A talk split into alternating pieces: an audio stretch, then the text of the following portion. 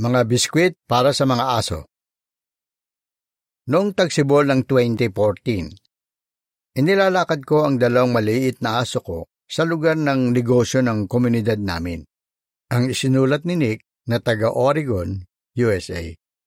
Karaniwan ang makikita ang mga saksi sa sentro ng lungsod, sa tabi ng mga literature cart nila. Maayos ang pananamit nila at nakangiti nilang binabati ang mga dumaraan. Hindi lang sa mga tao mabait ang mga saksi. Mabait din sila sa mga aso ko.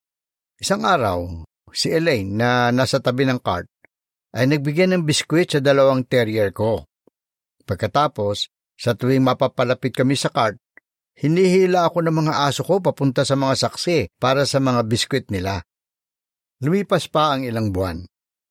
Tuwan-tuwa ang mga aso ko sa mga biskwit nila at nai-enjoy ko naman ang sandaling pakikipag-usap sa mga saksi. Pero nagdadalawang isip pa akong makipagkaibigan sa kanila. Mahigit pitumpung taong gulang na ako at hindi ako sigurado sa paniniwala ng mga saksi.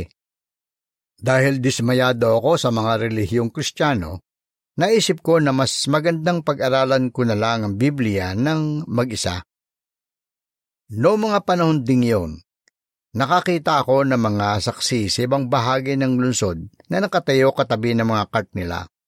Palakaibigan din sila.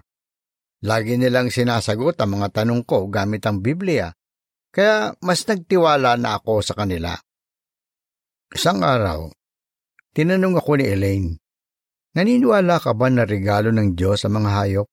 Sumagot ako, Oo naman. Pagkatapos, binasa sa akin ni Elaine ang Isaias 11:6 hanggang 9. Mula noon, gusto ko nang matuto tungkol sa Biblia, pero ayaw ko pa rin tumanggap ng anumang babasahin mula sa mga saksi. Sa sumunod na mga araw, nag enjoy na ako sa mga pag-uusap namin ni Elaine at ng asawa niyang si Brent kahit sandali lang yon. Sinabi nila sa akin na basahin ko ang Mateo hanggang gawa para maintindihan ko kung anong ibig sabihin ng pagtulad kay Kristo. Ginawa ko yon. Di nagtagal, nagpa-Bible study na ako kina Brent at Elaine noong tag-araw ng 2016. Lagi kong hinihintay ang Bible study namin linggo-linggo at ang mga pulong sa Kingdom Hall. Masayang masaya ako sa mga natututuhan ko sa Biblia. Mahigit isang taon lang, nabautismuhan ako.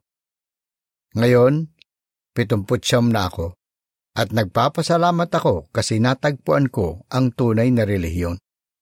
Talagang pinagpala ako ni Jehova kasi tinulungan niya akong maging bahagi ng pambuong daigdig na pamilya niya. Katapusan ng artikulo.